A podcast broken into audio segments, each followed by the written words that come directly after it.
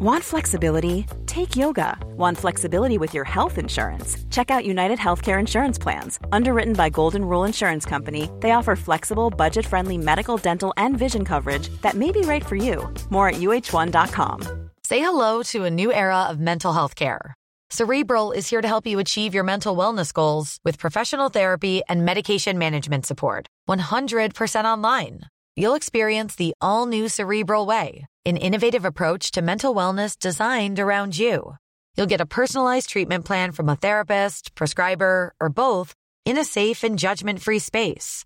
Your cerebral therapist or prescriber will outline a customized plan with clear milestones along the way so you can get to feeling your best. With Cerebral, you're not alone in your mental health journey.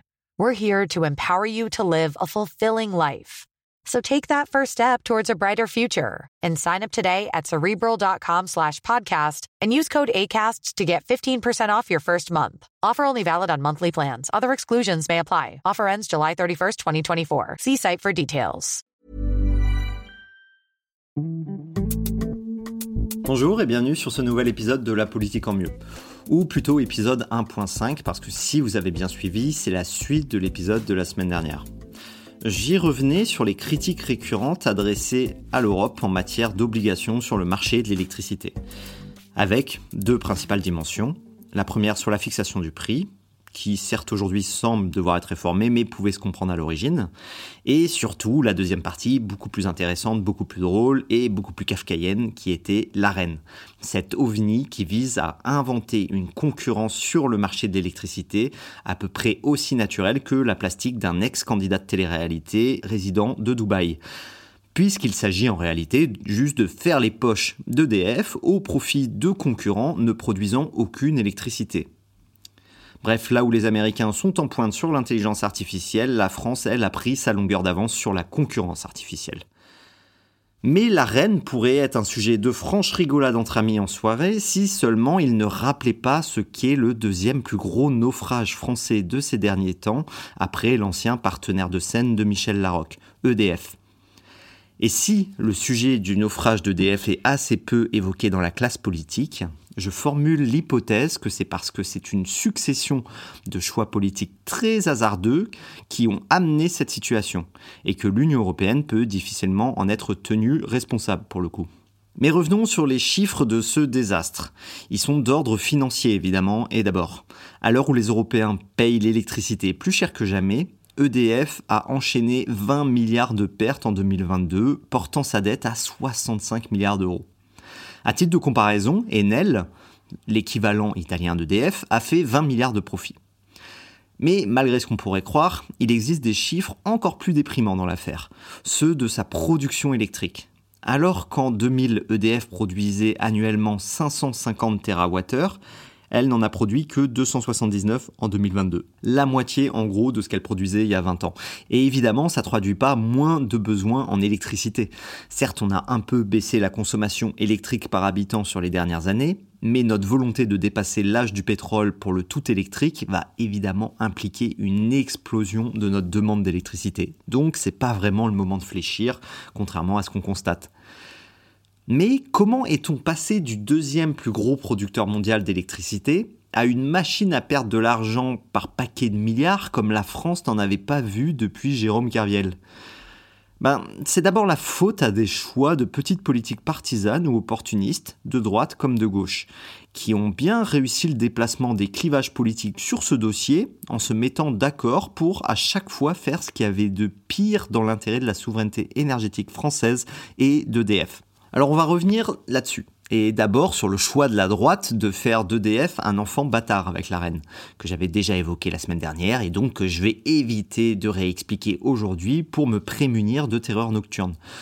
La reine, c'est l'enfant bâtard de ce que l'administration franco-bruxelloise a pu sortir de plus terrifiant d'une part. Mais d'autre part, c'est aussi l'enfant du culte de la concurrence à tout prix. Parce que la reine, c'est mettre au service de la plus dogmatique des visions de ce que doit être le marché, la plus stupide des inventions administratives byzantines. La reine, qui n'a absolument rien apporté aux Français au final, se retrouve aujourd'hui être un simple moyen de forcer EDF à vendre à perte son électricité pour que des acteurs privés puissent marger dessus, en exploitant donc l'électricité réalisée dans des infrastructures payées par tous les Français il y a des décennies. Mais c'est même pas là le plus ridicule en fait. La reine a en 2022 forcé EDF à acheter de l'électricité sur le marché, donc au prix très fort, et ce parce qu'elle a été incapable de produire assez pour couvrir les quotas d'arène qu'elle était obligée de vendre à ses concurrents. Ça veut dire qu'EDF a acheté très cher de l'électricité qu'elle a dû revendre à prix bradé par ailleurs à des personnes ne produisant pas d'électricité pour que eux puissent revendre ensuite plus cher encore cette électricité. Mais même si la reine est la plus évidente des stupidités politiques adoptées par la droite sur le sujet d'EDF, en reprenant le pire du marché privé et du service public, il y a eu d'autres exemples très frappants de cette stupidité. Notamment à partir de 2005, quand EDF a dû commencer à servir deux maîtres, la bourse et l'État français. Probablement les deux pires maîtres que l'on peut trouver d'ailleurs. Sous la présidence Jacques Chirac, EDF est transformé en société anonyme, puis entre en bourse en 2005. Mais il y a un petit détail dans tout ça, c'est que l'État a toujours conservé au moins 84% du capital d'EDF. L'État a aussi annoncé vouloir racheter tout le capital d'EDF prochainement, ce qui va sûrement coûter d'ailleurs 10 milliards environ aux contribuables, mais on n'est plus à ça près, donc on va plus chipoter. Pour revenir sur cette entrée en bourse, le problème, c'est qu'elle supposait des résultats le cours de votre entreprise dépend de la confiance qu'ont les actionnaires sur votre capacité à faire de l'argent et à leur redistribuer. Mais comme vous vous en doutez, une entreprise qui aujourd'hui cumule 65 milliards de dettes, ça n'a pas vraiment été la cam des investisseurs sur les dernières années, qui eux attendent généralement de se faire super dividender en fin d'année. Donc au lieu de pouvoir tenter de maintenir son cours boursier en faisant des choix commerciaux, comme le gouvernement l'a poussé à faire, en la forçant à entrer en bourse, EDF, s'est vu imposer des choix par l'État qui étaient totalement en contradiction avec cet objectif. L'État a ainsi imposé à EDF de racheter Framatome à un prix surévalué. Framatome, c'était une filiale d'Areva qui, et à ce moment-là, était en quasi-faillite. Un autre géant du nucléaire français qui a donc été très mal géré. L'État a donc demandé à EDF de supporter le coût de la restructuration d'Areva sur ses deniers. Une deuxième intervention désastreuse pour EDF, mais qui était très opportuniste pour l'État, l'État qui s'appelait Sarkozy à ce moment-là, a été l'obligation de construire les réacteurs EPR d'Inkley Point en Angleterre. Et ce, alors qu'EDF constatait déjà que l'EPR de Flamanville était au fond du trou. Bien sûr, et comme absolument tout le monde avec un QI positif pouvait s'y attendre, Inkley Point est aujourd'hui un désastre industriel et financier sur le modèle de Flamanville. Donc EDF a encore perdu des milliards sur une commande de l'État. Et enfin, la dernière catastrophe commerciale imposée est bien évidemment l'arène. Mais je ne vais pas revenir dessus pour éviter de pleurer et je vous renvoie donc à l'épisode précédent. Mais au-delà de tous ces choix commerciaux désastreux qui ont eu un impact scandaleux sur EDF, le gros morceau du désastre EDF, c'est que le géant français a été la victime expiatoire du dogmatisme des Verts sur le nucléaire. EDF a été sacrifié sur l'autel de la petite politique partisane et des accords opportunistes de coalition.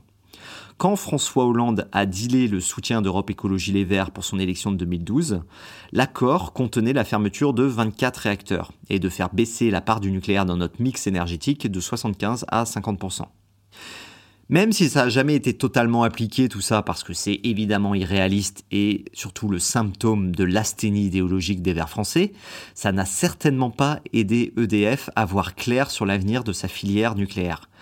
Et la commission d'enquête de l'Assemblée sur le sujet qui a lieu en ce moment a constaté il y a quelques semaines que cette décision ne s'appuyait sur aucune étude d'impact. C'était donc purement une réflexion de zadiste entre deux concertos de didgeridoo au coin du feu. C'était en fait le tampon sur l'acte de décès de l'une des rares filières industrielles françaises d'excellence, qui s'exportait et faisait le symbole de la souveraineté énergétique des Français. Parce qu'en fait, c'est surtout de ça pour moi qu'il s'agit dans l'affaire EDF, et c'est ça qui est alarmant. Je pourrais vitipurer contre l'arrogance du top management d'EDF, comme souvent du côté de l'administration, ce côté polytechnicien pur jus, très consanguin, qui a amené un excès de confiance sur la capacité à développer un projet aussi complexe que le PR. Je pourrais revenir sur les petites guéguerres d'ego entre les dirigeants d'EDF et d'Areva, Proglio d'un côté et Lauvergeon de l'autre. Je pourrais aussi revenir sur l'endogamie des grands corps, les X-Min en tête, dans une entreprise qui semble être devenue un cas d'école de ce que l'administration et la bourse ont de pire à s'offrir mutuellement. Mais selon moi, le message à retenir ici, s'il faut en retenir un, est le suivant. EDF n'est pas qu'un désastre financier ou un désastre en termes de souveraineté énergétique. C'est un désastre étatique tout court. C'est une faillite de l'État stratège français. Là où le poids de l'État et de la machine administrative aurait dû préserver les intérêts de la nation à long terme en matière d'énergie, par-delà les contingences commerciales et économiques du court terme, on a eu un État aussi inconstant qu'un épileptique bipolaire, avec des élus qui ont fait d'EDF une variable d'ajustement d'une petite politique dont l'horizon dépassait rarement le prochain week-end. Et c'est donc ça que je retiendrai de ces deux épisodes consacrés à la politique énergétique française. C'est pas vraiment un conte de fées électricité, mais une belle métaphore du manque de vision de notre classe politique. Là-dessus, je vous remercie d'avoir écouté cet épisode. Je vous invite à laisser une bonne note, à le partager et à me suivre ici ou sur Instagram. Et je vous dis à bientôt.